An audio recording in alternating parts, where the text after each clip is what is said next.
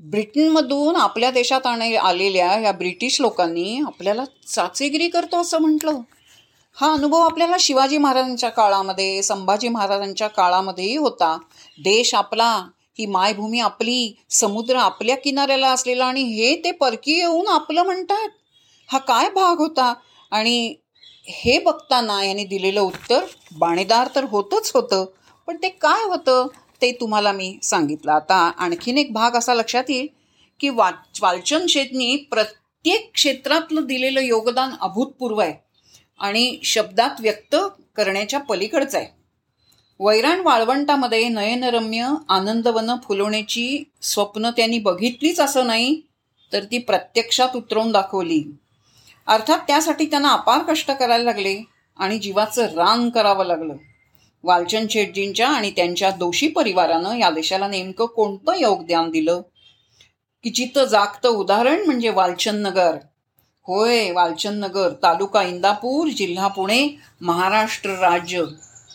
असं म्हणतात की स्वातंत्र्यवीर सावरकर दामोदरांनी सावरकरांनी प्रचंड लेखन केलं अत्यंत परि प्रतिकूल परिस्थितीत केलं. पण त्यांनी त्यांच्या उभय आयुष्यामध्ये नुसतं जयोस्तुते जयोस्तुते हे एकच गीत जरी लिहिलं असतं तरी ते आजच्या जगामध्ये तितकेच लोकप्रिय झाले असते. प्रतिभावंत कवी म्हणून ओळखले गेले असते. अगदी त्याचप्रमाणे असं म्हणता येईल की श्रीमान शेठ वालचंद हिराचंद दोषींनी त्या घराण्यानं जरी या देशाच्या औद्योगिक क्षितिजावर महाप्रचंड काम करून ठेवलं असलं नसतं तरी त्यांनी फक्त वालचंद नगरची स्थापना केली असती ना तरी एक फार मोठं आणि प्रचंड असं यशस्वी उद्योगपती म्हणून जगभर ओळखले गेले असते इतकं वालचरण ग्रेट वालचंद नगर ग्रेट आहे उत्तम आहे महान आहे. वालचंद नगरामध्ये केवळ कारखानेच निर्माण केले आहेत असं नाही. तर त्यांनी पिढीच्या पिढी एक कर्तव्यनिष्ठ कार्यतत्पर माणसांची फळीच्या फळी निर्माण केली.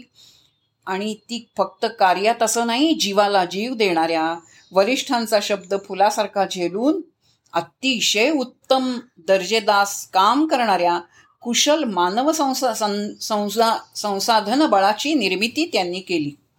शेकडो भूमीवर वसवलेली वालचंद नगरसारखी एक सर्व सुखई सोयींनी परिपूर्ण अशी वसाहत उभी करणारा हा विश्वकर्मा आपल्याशी जीवनाच्या प्रारंभी संघर्षाच्या काळात राहत होता. कसा? लक्षात असं येईल खूप मोठी माणसं आपल्या प्रारंभीच्या काळामध्ये अशाच दुर्दैवी फेऱ्यातनं गेली आहेत पण प्रतिकूलतेतनंच माणूस घडतो. अनुकूलता असेल तर घडतोच असं नाही याची अनेक उदाहरणं आपल्याला देता येतील.